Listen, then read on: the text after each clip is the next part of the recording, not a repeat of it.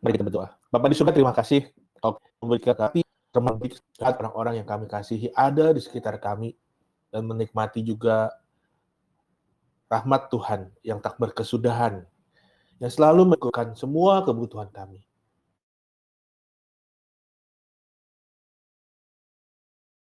Tapi kami ada kondisi kami yang sehat juga Tuhan kami yang bergumul dengan masalah kesehatan. Tuhan kepadamu kami datang memohon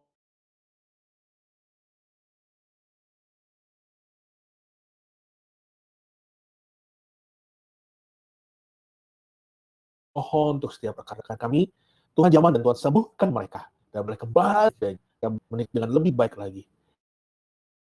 Di tengah-tengah mereka yang sedang sakit ini pun, mereka boleh melihat kehadiran Tuhan dan penyertaan Tuhan yang tak berkesudahan bagi mereka. Kami juga berdoa untuk Ibu Ona yang saat ini sedang ada di Makassar. Tuhan kami juga berdoa untuk kakak Ibu Ona, biarlah Tuhan juga yang menolong di dalam check up-nya. Kami berdoa biar semua hasilnya baik dan juga boleh menikmati kemurahan Tuhan di tengah-tengah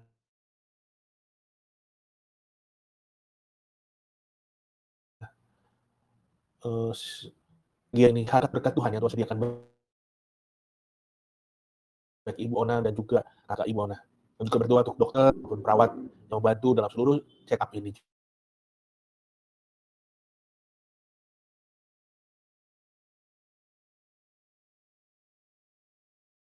Juga. Tuhan berkati mereka. Pakailah keahlian untuk proteksi dan tahu kondisi kesehatan dari Bona dengan itu. Kami juga sekarang menyerahkan seluruh perlengkapan yang kami pergunakan Tuhan, komputer, jaringan listrik, jaringan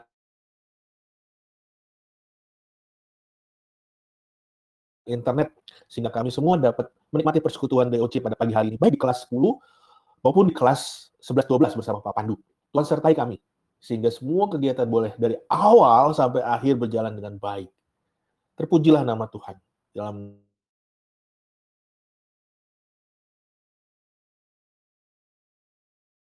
nama Tuhan Yesus kami berdoa. Amin. Teman-teman boleh dapat apa namanya memperhatikan ya. Kak Hartawan coba sekali lagi bisa share screen nggak nih?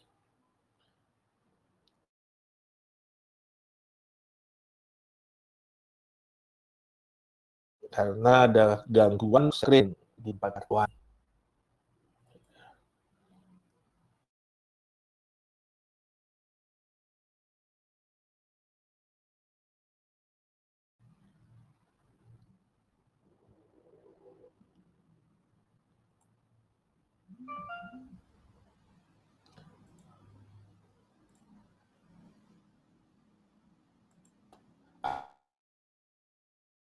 Apakah sudah muncul screen kartawan?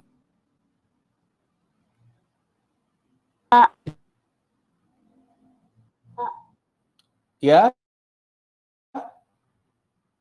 Oke, sudah muncul ya teman-teman?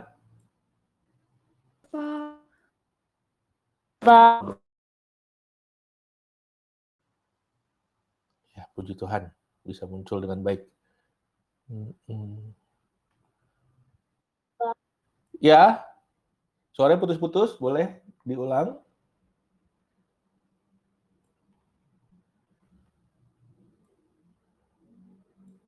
Oke. Agak ngelek dikit lah ya, nggak apa-apa ya. Teman-teman sekalian, kita akan masuk dalam bab 4, tujuan hidup. Ya, kita sudah belajar dari bab 1, 2, 3, bagaimana Tuhan menciptakan kita manusia dengan satu tujuan. Tapi tujuan Tuhan itu rusak karena dosa, tapi Tuhan kembali memulihkan tujuan Tuhan bagi kita. Setelah dosa itu terjadi, Tuhan tebus kita dari dosa, Tuhan bayar, pulihkan hidup kita. Nah, teman-teman sekalian, mari kita perhatikan. Apa sih tujuan hidup yang perlu kita miliki sekarang sebagai anak Tuhan?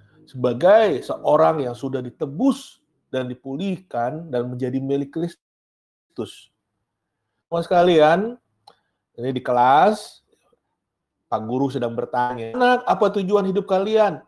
Apa cita-cita kalian? Ya, Pak Guru ingin bertanya seperti itu. Ada yang jawab, masih belum Pak. Ada yang bingung juga tuh, hmm, apa ya? Sedangkan Betty sudah punya kepastian tuh. Betty mau ke Paris atau ke Amerika, Pak. Kenapa si Betty bisa punya keyakinan? Karena dia tahu apa yang diinginkannya. Nah, teman-teman sekalian, apakah teman-teman juga memiliki keyakinan yang sama? Punya cita-cita yang jelas? Atau seperti yang di kiri, belum tahu, belum ada gambaran? Kalau belum tahu ini, kalau Kak Hartawan pikir, dia sudah ada sih gambarannya beberapa hal yang diinginkan gitu ya. Kalau yang di tengah-tengah ini betul-betul blur, kelabu deh. Ya, masih abu-abu, masih nggak tahu sama sekali. Makanya dia bilang, hmm apa ya? Atau teman-teman jelas seperti Betty. Ya, sudah ada gambaran dan lebih jelas dan kemudian diputuskan apa yang mau dilakukan. Berharap, Kak Hartawan berharap teman-teman juga sama. Punya gambaran yang sejelas Betty dalam kehidupan kita. Terutama sebagai anak-anak Tuhan Ya. Teman-teman siapkan Alkitabnya Efesus 2 ayat 8 sampai 10 yang akan menjadi dasar bagi kita belajar pada pagi hari ini. Efesus 2 ayat 8 sampai 10. Teman-teman diceritakan ada seorang bapak gitu ya yang membawa pulang beberapa potong kayu ya. Dan kemudian sesampainya di rumah kayu itu dilihat. Dipandanginya kayu-kayu itu dia ingin bikin apa gitu dengan kayu-kayu itu ya. Dan kemudian dia segera keluarkan peralatan pertukangannya. Dan dia mulai bekerja, Bapak ini. Dia ukur berapa senti, yang ini mungkin 30 senti, yang kayu satunya mungkin 70 senti, yang satunya lagi satu meter, seperti gitu. Dia potong gergaji, dia paku satu-satu dirangkai kayu-kayu tersebut. Dan nggak lama kemudian terlihatlah hasilnya yaitu sebuah kursi kecil. Untuk siapa? Untuk anak tersayang dia. Si bapak ini membuat dari kayu-kayu yang sudah dikumpulkan, membuat satu kursi kecil untuk anak kesayangannya. Setiap benda dibuat dengan tujuan tertentu. Ya, teman-teman. Si ayah tadi, si bapak tadi membuat kursi untuk anaknya. Demikian pula ketika Allah menciptakan pertama-tama alam semesta dan seluruh isinya termasuk kita ya, manusia di dalamnya punya tujuan tertentu. Ingat, kita diciptakan menurut gambar rupa Allah. Teman-teman. Menurut gambar rupa Allah. Jika Allah menciptakan kita tidak sekedar ah saya menciptakan sesuatu makhluk hidup deh kira-kira yang bisa mengatur, mengerjakan ini dan itu ya mengurus segala sesuatunya dan kemudian diciptakan begitu saja. Enggak. Allah rancang, Allah siapkan sedemikian rupa dengan kata kuncinya gambar rupa itu yang menjadi keistimewaan. Gambar rupa itu bukan hanya bicara tentang akal budi semata, teman-teman. Ya, kita udah belajar, tetapi gambar rupa itu pun menjadikan kita sebagai representasi Allah di dalam kehidupan ini. Kita diciptakan untuk Allah, menyembah Allah, melayani Allah, bekerja dalam alam semesta yang sudah Allah cipta untuk kita kelola ini untuk memuliakan Tuhan. Tujuannya itu. Ya, teman-teman sekalian, dalam kehidupan teman-teman gimana? Teman-teman apakah sudah memahami tujuan Allah itu? Kita hidup untuk kemuliaan Allah. Nah, teman-teman, tentu saja sekarang perbedaannya ketika kita bicara saya sebelum bertemu Tuhan ada di dalam dosa dan saya setelah bertemu dengan Tuhan udah lepas dari dosa ya. Udah dua kondisi yang berbeda nih. Dua kondisi, dua keadaan yang berbeda, teman-teman. Tetapi ketika kita sudah dilepaskan dan sudah ditebus oleh Tuhan, apakah kita langsung menyadari, oh iya, Tujuan Tuhan itu untuk saya seperti ini. Untuk menyenangkan Tuhan melalui profesi-profesi yang akan saya kerjakan nantinya, yang akan saya miliki. Enggak, teman-teman. Kita masih perlu bertumbuh. Ibaratnya kita sekarang adalah seorang bayi rohani yang kemudian perlu gizi, perlu bertumbuh, sehingga kita menjadi anak-anak, menjadi remaja, menjadi pemuda, dan menjadi pribadi yang dewasa dalam Tuhan. Tahapan-tahapan itu mau nggak mau harus kita lalui, teman-teman sekalian. Nah, di paham yang paling dasar ini mari kita perhatikan sekali lagi tujuan Allah di balik semua kehidupan yang berikan kepada kita. Coba perhatikan di ayat yang ke-10 teman-teman ya. Perhatikan ayat yang ke-10. Karena kita ini buatan Allah diciptakan dalam Kristus Yesus untuk melakukan pekerjaan baik yang dipersiapkan Allah sebelumnya. Ia mau supaya kita hidup di dalamnya. Teman-teman, kakak ulangi, karena kita ini buatan Allah, diciptakan dalam Kristus Yesus untuk melakukan pekerjaan baik yang dipersiapkan Allah sebelumnya. Ia mau supaya kita hidup di dalamnya. Teman-teman, kita sekali lagi diingatkan oleh Paulus, status kita buatan Allah status kita, ciptaan Allah.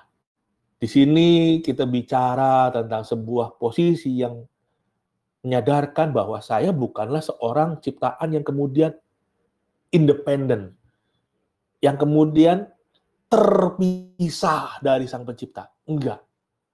Saya nggak bisa dependen. Saya nggak bisa menjadi pribadi yang otonom. Saya tidak bisa menjadi seorang ciptaan yang kemudian menjadi pencipta. Teman-teman. Nggak bisa seperti itu. Kita adalah ciptaan, dan bersama sang pencipta itu ada dalam satu relasi. Ini posisi saya sebagai ciptaan. Ini sang pencipta saya. Ini Tuhan saya. Ini status yang tidak boleh kita lupakan. Sehingga ketika kita menjalani kehidupan ini, ikatan antara sang pencipta dan ciptaan itu ada, teman-teman. Relasi terkait dalam persekutuan bersama Allah sehingga dengan demikian ketika teman-teman setelah kita jadi anak-anak Tuhan yang sudah ditebus dan menjadi keluarga Allah, Tuhan menjadi juru selamat kita, Tuhan menjadi bapak kita, Tuhan menjadi gembala kita. Maka patutlah kita kemudian bertanya kepada dia. Bapak, Aba, Tuhan, apa yang menjadi kehendak Tuhan bagi hidupku? Apa yang menjadi rencana Tuhan untuk hidupku setelah aku ditebus, setelah aku menjadi milik Tuhan. Ini ada cerita teman-teman ya. Ada seorang anak, dia pengemis, ya, tinggal di kalau lupa di kota New York atau di mana. Ini kisahnya nyata. Jadi dia jadi gelandangan, jadi anak jalanan. Jadi kalau makan dia ambil tong sampah makanan yang dibuang orang dia makan, minuman yang dapat aja dari mana-mana gitu dia makan. Sehari-hari hidup dia di gelandangan gitu di jalan. Kehidupan dia dia sudah jalani entah berapa lama gitu ya dan dia sudah terbiasa. Satu hari ada seorang bapak yang kemudian lewat dan memperhatikan anak itu. Dan bapak itu tergerak hatinya, berbelas kasihan, kemudian mengambil anak itu. Anak itu dimandikan, dirapikan, diberi baju yang baik, yang layak, dan kemudian diadopsi menjadi anak angkat bapak itu. Anak itu kemudian belajar, disekolahkan, belajar etiket, belajar cara sopan santun berbicara, belajar sekolah, ilmu pengetahuan, belajar pelajaran yang lain. Anak ini mulai diarahkan, dibentuk, teman-teman dididik ulang oleh bapak angkatnya itu. Dan kemudian dia sudah menjadi seorang pemuda dewasa, dia sudah tamat, dia sudah kuliah selesai dan semuanya siap untuk kemudian bekerja, meneruskan usaha bapaknya.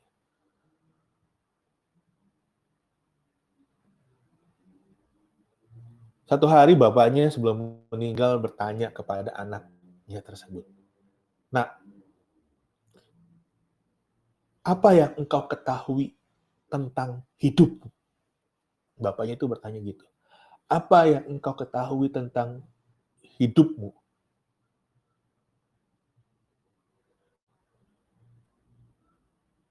Anak itu kemudian termenung dan kemudian menjawab pertanyaan bapaknya. Saya tahu bahwa saya adalah seorang yang berasal dari jalanan, anak itu bilang. Seorang yang berasal dari tempat yang kumuh. Tapi engkau sudah memilih, sudah mengangkat dan menjadikanku anakmu. Aku punya hidup baru. Aku punya tujuan hidup yang berbeda.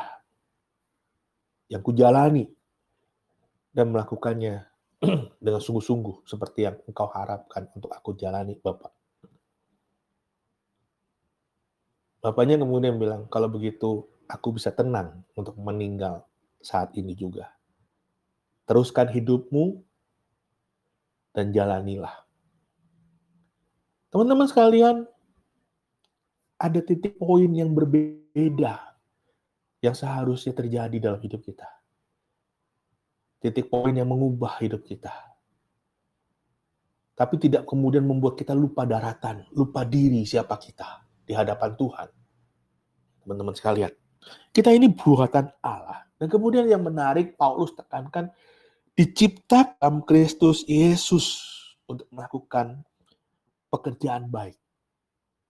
Diciptakan dalam Kristus Yesus. Ini bicara tentang sebuah penebusan. Kita tahu teman-teman dalam kejadian ya, kita diciptakan dalam kejadian 1 ayat 27 28 dengan berbahan dasar debu tanah itu Allah Tritunggal, Bapa, Anak, dan Roh Kudus menciptakan kita. Kejadian tiga menyatakan satu kejadian yang luar biasa, dosa yang membuat kita jadi ciptaan yang rusak. Dan ketika Yesus datang dan mati di kayu salib, menebus kita, kita kemudian menjadi ciptaan baru di dalam dia. Diciptakan di dalam Kristus Yesus. Diingatkan sekali lagi. Tuhan Yesus menciptakan ulang kita. Teman-teman kalau teman-teman baca di dalam Alkitab, berkali-kali sebetulnya Allah itu memperbaharui sejarah keselamatan. Adam dan keturunannya kemudian berbuat dosa. Ya, zaman sampai zaman Nabi Nuh, zaman Nuh. Di zaman Nuh dosa besar terjadi. Dan kemudian Allah musnahkan semua ciptaan itu. Tetapi Allah memilih Nuh dan keluarganya untuk diselamatkan melalui bahtera. Itu bicara sebuah pembaharuan ciptaan, pembaharuan keselamatan. Kenapa?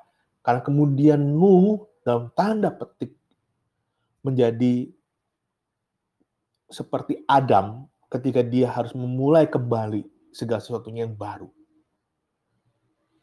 Nuh kemudian berkembang berak, apa, berkembang biak gitu ya. Sem, Ham, Yafet, beranak cucu semua. Menarik kemudian kondisi manusia pun tetap jatuh dalam dosa. Di tengah-tengah itu kemudian memilih Abraham. Satu titik balik kembali terjadi. Teman-teman. Dari Abraham kemudian Ishak Ishak kemudian mendapat dua anak Esau Yakub Allah memilih Yakub. Dari Yakub, Yakub punya 12 anak. Allah kemudian memilih keturunan dari Yehuda. Daud. Menjadi satu titik balik kembali, teman-teman.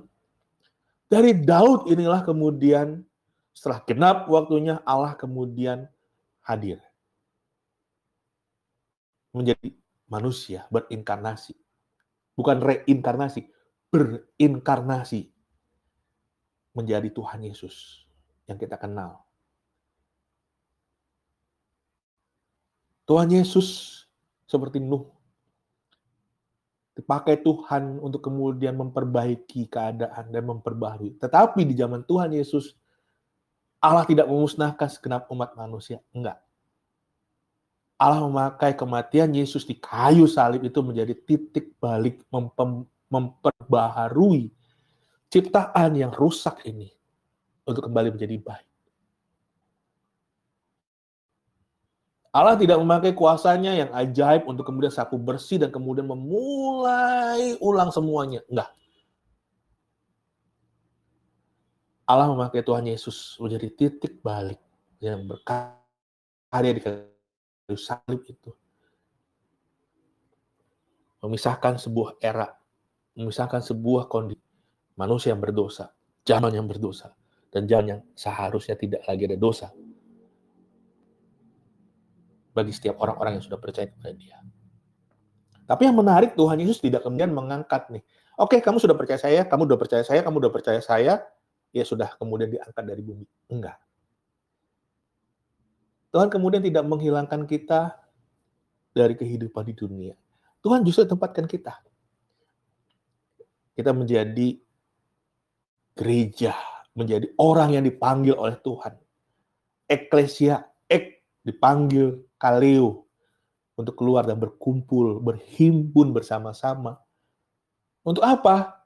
Menjadi terang dan garam dunia. Dunia yang gelap, di sini ada dunia yang baru yang di dalam Tuhan Yesus. Maju, masuk, masuk. Kegelapan itu harus dihilangkan. Teman-teman, kegelapan itu tercipta karena cahaya atau gimana? Teman-teman? Kegelapan itu kan karena tidak adanya cahaya, bukan karena tercipta karena ada cahaya. Ketika cahaya ada, kegelapan itu musnah. Kegelapan itu hilang. Nah, itulah yang Tuhan panggil pada kita. Menjadi ciptaan yang baru dalam Kristus, dihimpunkan bersama-sama sebagai keluarga Allah, sebagai gereja yang hidup, menjadi umat pilihan Allah yang kemudian menerangi dan menyelamatkan yang lain yang masih dalam kegelapan ini. Ditarik keluar untuk kemudian kenal Tuhan Yesus dan menerima keselamatan. Nah, teman-teman sekalian, untuk melakukan pekerjaan baik, untuk melakukan pekerjaan baik. Makanya Tuhan tempatkan kita tetap ada di dalam dunia ini. Caranya bagaimana Tuhan menempatkan kita untuk pekerjaan baik? Pekerjaan baik seperti apa yang Allah inginkan, yang Allah hendak untuk kita lakukan? Teman-teman, setiap kita Tuhan tempatkan. Kalau bahasanya Paulus, kita itu seperti tubuh yang punya yang satu jadi mata, yang satu jadi hidup, jadi mulut, yang satu jadi jari, jari tangan, jari kaki, ya. Jadi kerangkanya mungkin seperti itu peran-peran kita sebagai tubuh. Setiap kita Tuhan tempatkan di posisi-posisi yang berbeda-beda, membentuk satu tubuh. Ya. Ingat, kita itu menjadi gereja Tuhan yang hidup, teman-teman. Membentuk jadi satu tubuh, teman-teman. Dan kemudian bekerja sesuai dengan panggilan Tuhan. Tuhan tempatkan kita di mana. Sekarang teman-teman masih belajar. Status teman-teman masih sekolah. Nanti lanjutkan dengan kuliah, teman-teman. Yang mah ya. Untuk kemudian melihat teman-teman adalah sekarang pahami di mana posisi saya di dalam pekerjaan sejarah keselamatan yang Tuhan lakukan ini. Apa sih yang Tuhan kehendaki dari saya? Teman-teman, pernahkah teman-teman bertanya kepada Tuhan, Tuhan, Engkau mau saya jadi apa?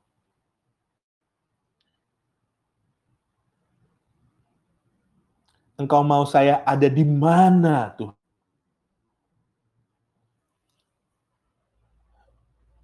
Dalam salah satu pelatihan sekolah minggu yang kehartawan ikutin,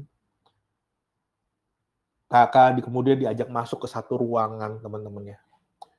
Menarik sekali di ruangan itu, di temboknya itu ada kayak garis waktu, timeline. Apa yang terjadi, apa yang digambarkan di dalam garis waktu itu? Digambarkan mulai dari kejadian, penciptaan. Terus rangkaian-rangkaian yang terjadi dalam sepanjang kita perjanjian lama itu. Kemudian salib Kristus itu muncul, dan kemudian sejarah kehidupan setelah Yesus datang terus dipaparkan di dalam garis itu.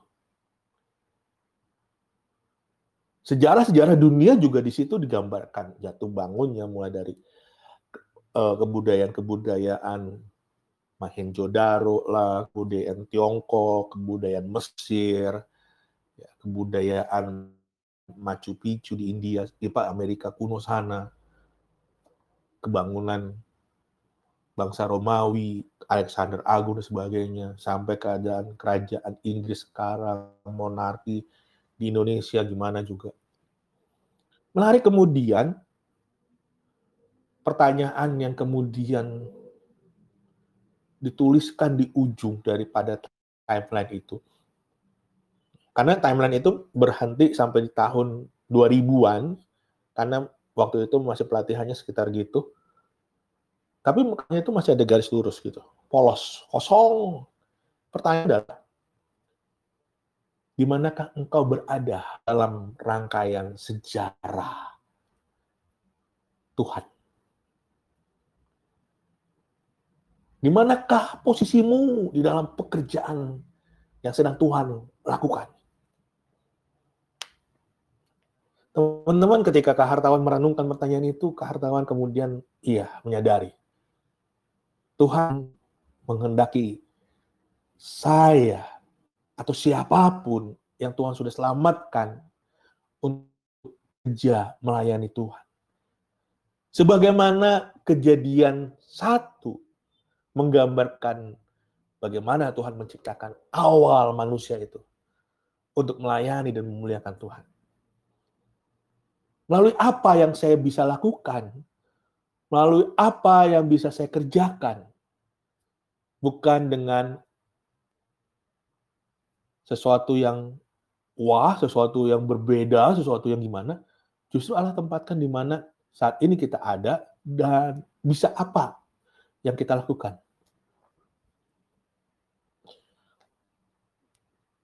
Tuhan memberikan pada kamu mungkin nanti kepandaian yang lebih hebat dan kamu bisa jadi dokter, bisa jadi ekonom, bisa jadi bankir, bisa jadi wartawan,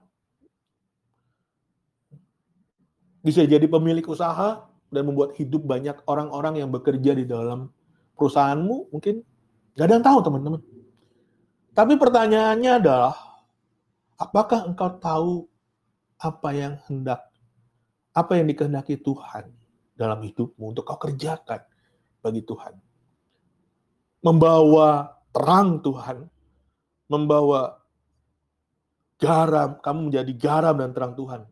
Memerangi kegelapan, memerangi dosa yang semakin lama semakin buruk, semakin lama semakin buat keadaan dunia semakin rusak itu. Kamu menjadi agen Allah, kamu menjadi orang-orang yang dipakai Allah untuk memperbaharui keadaan. Teman-teman sekalian, diciptakan oleh Allah, ditebus ya, oleh Kristus Yesus untuk melakukan pekerjaan baik yang dipersiapkan Allah sebelumnya, yang supaya kita hidup di dalamnya yang mau supaya kita hidup di dalamnya. Menarik ya, ia mau kita hidup di dalamnya. Teman-teman sadar nggak? Jangan sampai kita menjadi orang-orang yang sudah kemudian mengklaim, aku sudah percaya kepada Kristus, gitu ya teman-teman. Tetapi ternyata nih posisi aku ada di luar daripada pernyataan bahwa aku sudah percaya pada Kristus. Ngerti teman-teman? Antara apa yang kita sudah proklamasikan, apa yang sudah kita nyatakan lewat mulut, itu berbeda 180 derajat.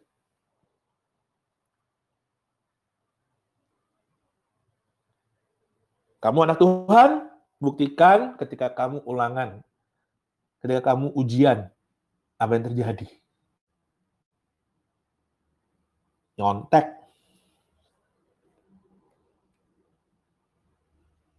Copy paste dari Google, gitu ya. Kamu nggak gunakan akal budi yang sudah Tuhan berikan ini.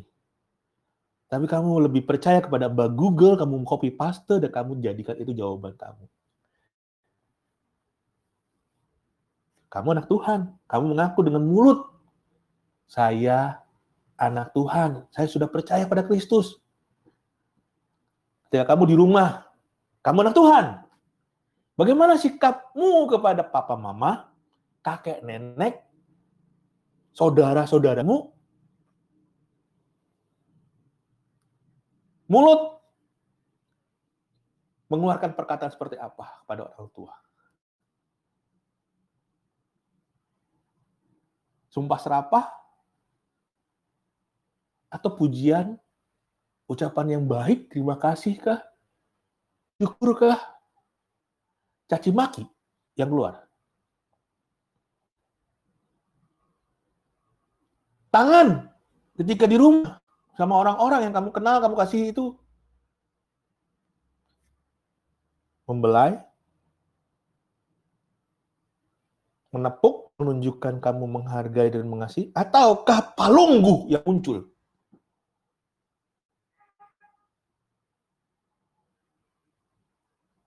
Kayu, sapu, yang bisa kamu pegang dan kamu pukulkan. Teman-teman pikirkan baik-baik, kamu dipanggil oleh Kristus, dipilih dalam Kristus, diselamatkan di dalam Kristus, untuk kamu hidup di dalam keselamatan itu. Buktikan dalam hidupmu, teman-teman. Buktikan. Karenanya itu, Tuhan mau, Paulus bilang, supaya kita hidup di dalam keselamatan itu. Kita hidup di dalam keselamatan itu, teman-teman. Bukan di luar keselamatan itu.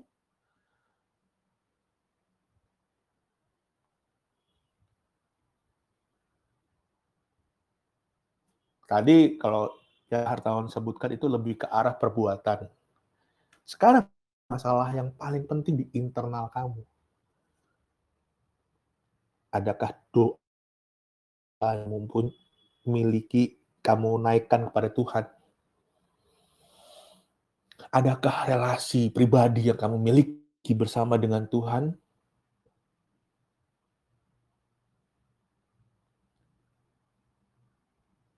adakah pertumbuhan yang terjadi, pemahaman, pengenalanmu akan Tuhan yang berbeda dari sebelumnya? Ataukah ya begitu-begitu saja? Seperti yang sebelum-sebelumnya yang saya tahu ya begitu-begitu juga. Dan apa pun. Dan yang paling penting, adakah kau izinkan Tuhan hadir dalam hidupmu. Atau kau stop, Tuhan, engkau di halaman hidupku saja. Jangan masuk dalam hidupku. Hmm. Teman-teman silahkan jawab. Itu urusanmu dan Tuhan. Tetapi yang menjadi kunci pertumbuhan dan perubahan dan kunci di mana kamu hidup di dalam keselamatanmu.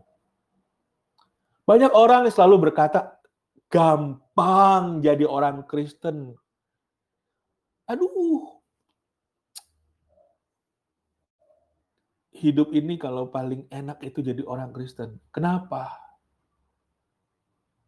Toh dengan mulut dan berdoa saya minta pengampunan dosa dan kemudian mengaku dan menerima Tuhan Yesus sebagai juru selamat, saya sudah selamat. Saya sudah dapat surga. Saya tidak lagi di neraka.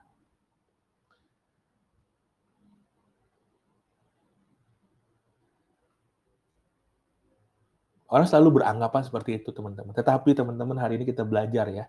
Nanti minggu depan, eh dua minggu lagi dan itu ya, kita belajar beberapa latihan yang harus kita kerjakan untuk kita bertumbuh. Orang lupa akan proses bertumbuhnya, teman-teman. Proses hidup sebagai anak Tuhan di dalam Kristus.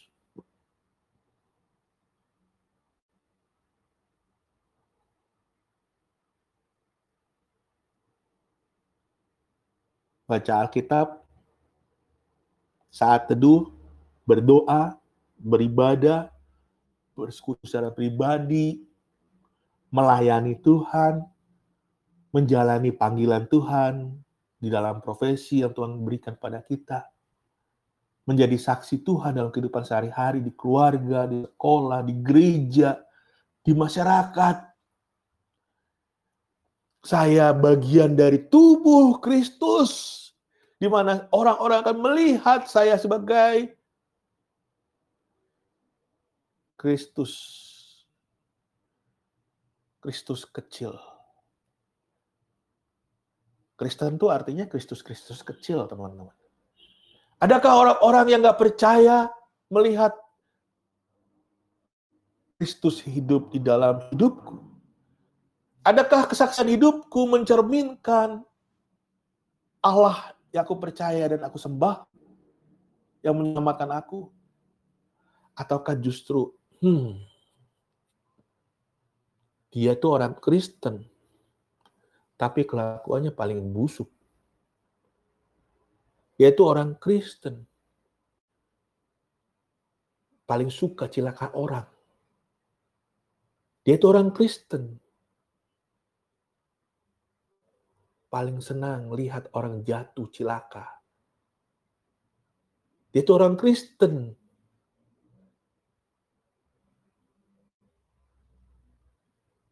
Hai teman-teman, kalau teman-teman jadi Tuhan lah kemudian dengar ucapan-ucapan itu bukan sebagai sebuah pujian, tapi sebuah kehartawan nggak bisa katakan. Kira-kira Tuhan akan senang, wah, hebat. Ataukah Tuhan akan sedih, teman-teman? Melalui melihat kelakuan kita, melihat kesaksian hidup kita sebagai orang-orang yang sudah diperbaharui, ditebus jadi milik Kristus, dan menjalani hidup sebagai saksi-saksi Kristus sebagai murid Kristus di dalam kehidupan di dunia. Pikirkan baik-baik teman-teman. Untuk melakukan pekerjaan baik ya dan supaya kita boleh hidup di dalam panggilan keselamatan itu. Kartawan ulangi bagian ini. Kartawan akan bacakan dari ayat 8 sampai 10 secara lengkap. Sebab karena kasih karunia Tuhan, kamu diselamatkan oleh iman. Itu bukan hasil usahamu, tetapi pemberian Allah. Itu bukan hasil pekerjaanmu. Jangan ada orang yang memegahkan diri. Karena kita ini buatan Allah, diciptakan dalam Kristus Yesus untuk melakukan pekerjaan baik. Yang dipersiapkan Allah sebelumnya, ia mau supaya kita hidup di dalamnya. Ia mau supaya kita hidup di dalamnya. Ingat teman-teman pelajaran hari ini, kamu sudah, kamu ini buatan Allah. Hartawan, teman-teman, semua buatan Allah. Ciptaan kita adalah. Yang kedua, kita sudah ditebus, diciptakan kembali dalam Kristus. Kita sudah diperbaiki, diselamatkan oleh Allah untuk melakukan pekerjaan baik. Yang ketiga, untuk melakukan pekerjaan baik, menjadi saksi Kristus, menjadi utusan Kristus di dalam kehidupan kita sehari-hari. Menjadi garam terang, membangun tubuh Kristus. Yang keempat, teman-teman. Kita hidup. Kita menghidupi keselamatan yang sudah Tuhan berikan. Kita hidup di dalam keselamatan. Kita hidup di dalam Tuhan untuk kemudian bisa menjadi kesaksian bagi orang-orang di luar Kristus. Melihat Kristus yang ada di belakang, yang ada di balik setiap keberadaan kita masing-masing. Dan mereka boleh kenal. Aku mau terima Kristus. Aku mau kenal Tuhan Yesusmu. Aku mau diselamatkan. Kita menjadi saksi Tuhan yang dipakai membawa orang-orang datang untuk datang bersujud, menyembah dan memuliakan Tuhan. Ingat baik-baik teman-teman. Akan pelajaran hari ini. Jangan bilang bahwa saya jadi orang Kristen adalah kemudian itu adalah hal yang paling gampang, hal yang paling enak. Enggak, teman-teman. Tantangannya adalah bagaimana kamu membuktikan bahwa kamu adalah betul-betul orang Kristen. Betul, betul. Gadun. Dan bukan lalang. Proof it. Buktikan dalam hidupmu. Sampai di titik kamu mati. Ya. Itu harganya. Buktikan. Kehartawan bisa nggak tahu. Kehartawan bisa saja nggak mendengar kabar tentang dirimu Bapak Ibu guru setelah kamu lulus tidak akan tahu tentang kabar sepak terjangmu lagi. Tapi Tuhan tahu apa yang kau lakukan sampai di titik akhir itu. Nah, teman-teman, maukah engkau setia? Temukan tujuan hidupmu di dalam Tuhan. Gumulkan apa yang menjadi rencana Tuhan, panggilan Tuhan atas hidupmu. Tuhan kehendaki engkau menjadi apa? Oke, sampai di sini. Ada yang mau tanya? Ada yang mau merespon?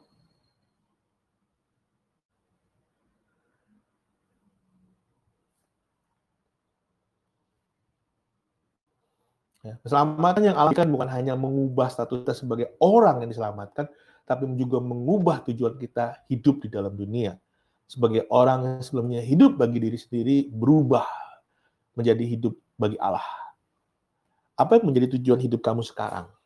Coba renungkan, pikirkan baik-baik, tuliskan apa yang bisa kamu dapatkan dari pergumulan itu. Taruhlah itu dalam Alkitab, meja belajar atau HP menjadi pengingat akan tujuan hidupmu. Teman-teman, silahkan mulai sekarang buktikan. Hal-hal baik apakah yang bisa kamu kerjakan? Yang bisa kamu lakukan?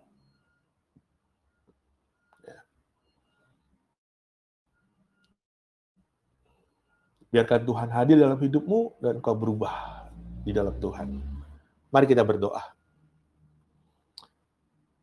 Bapak di surga, terima kasih kami bersyukur kepada Tuhan yang boleh menyertai kami pada pagi hari ini, boleh dalam pembelajaran bab keempat. Ya Tuhan, kami disadarkan sekali lagi siapakah kami ini. Kami ini ciptaan Tuhan. Tapi sering kali kami mau lepas dari Tuhan. Melalui kelakuan kami, yang ingin bebas, tidak ingin terikat, tidak ingin terkungkung. Kami mau lepas bebas daripada segala aturan Tuhan, dari segala kewajiban-kewajiban kami Tuhan. Ampuni kami. Hari ini kau sadarkan kami. Kami nggak bisa lepas. Kami terjalin relasi, ter, bersekutu bersama dengan Tuhan.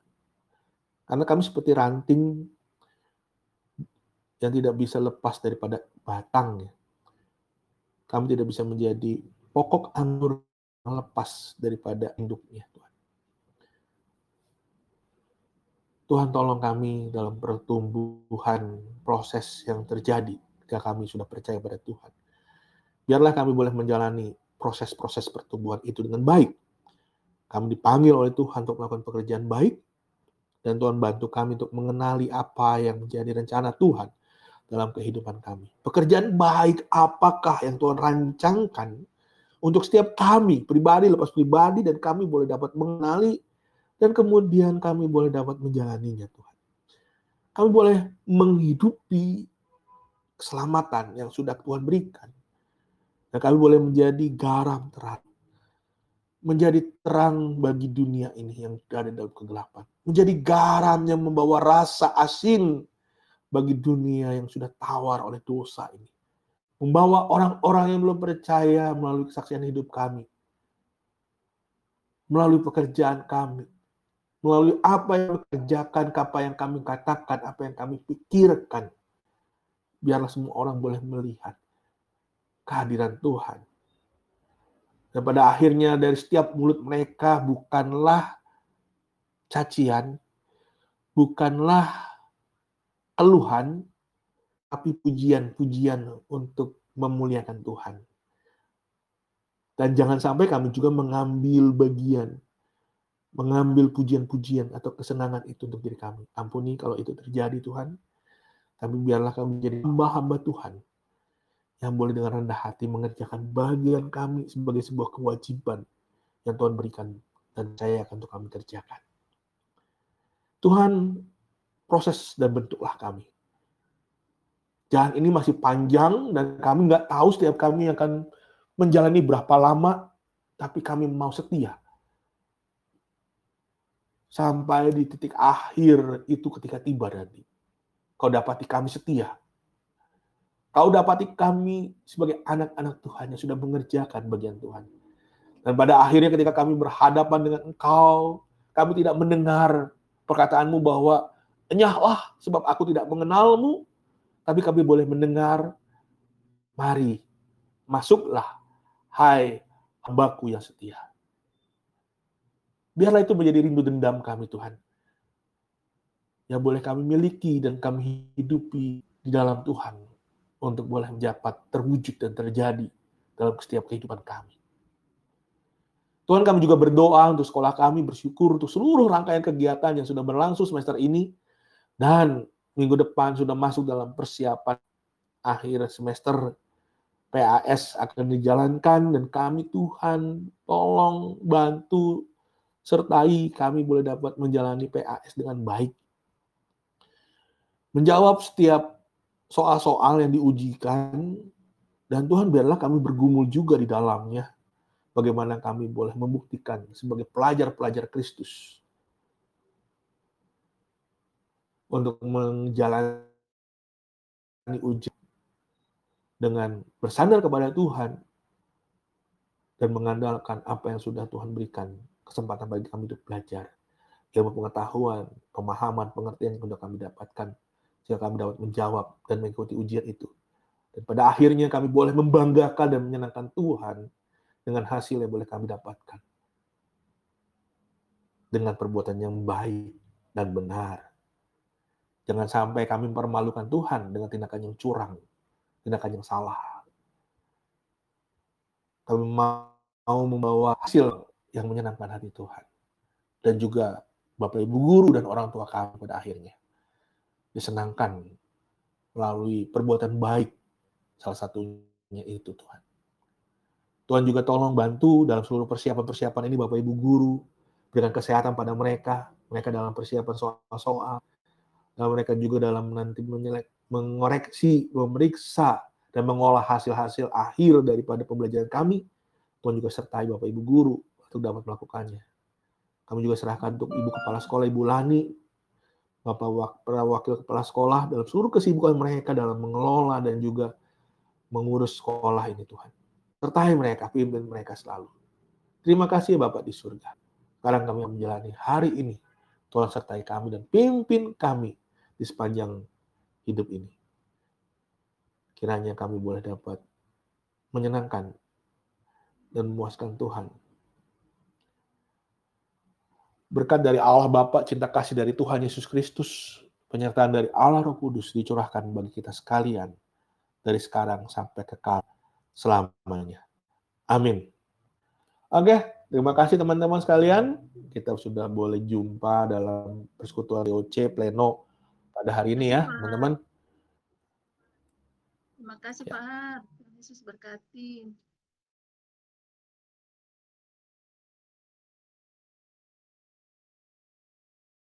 Kak Harta berharap nanti kita bisa berbagi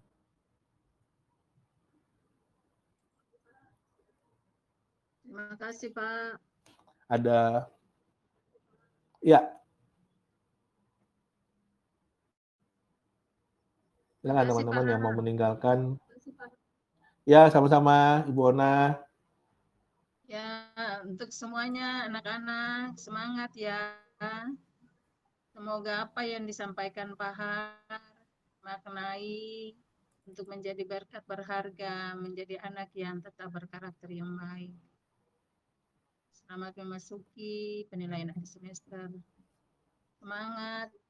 Pak Har juga Tuhan Yesus berkati Pak untuk pelayanan di hari Berapa ini. hari Ibu Ona PAS ini? Uh, sampai tanggal 18 Pak. 18 ya? Oke. Iya Bapak. Sip. Terima kasih Pak. Keluarga besar SMA Swasta. Sama-sama Ibu. Ambon menyampaikan terima kasih untuk pelayanan bagi anak-anak. Sama-sama. Ya. Kita melayani Tuhan yang sama untuk anak-anak kita. Amin, Pak. Iya. Iya, teman-teman kalau mau ada mau pergi, mau live juga silahkan atau ada mau nanya, Kak Harta kasih waktu. Silakan. Ya, silakan yang mau bertanya. Ahar saya lihat anak-anak wali saya dulu. Yo, Jose, Jensali, satu, dua, tiga, empat, lima, enam, tujuh, delapan, sembilan, sepuluh, sebelas, dua belas, tiga belas, empat belas. Ah, Yang lain di mana ya? Wah, kelas yang lain hilang semua. Anak-anak Ibu Ona banyak nih ya. Iya, Pak. Ini cuma berapa orang ini saja, Puji. Tuhan deh. Iya, sudah ada apa-apa. Pak, saya saya sudah teruskan ke orang tua juga, Pak. Ke Iya, iya. Iya. Oh, saya malah ada 15. Eh, saya 15 anak, Pak. Kita ada 20 anak ya hari ini semuanya. Oh ya, berarti saya 15 anak, Pak. It's my shepherd, I'll not want. Waters.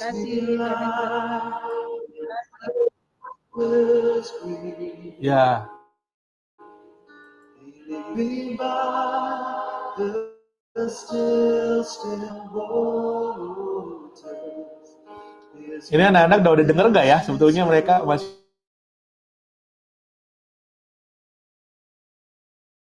belum live loh.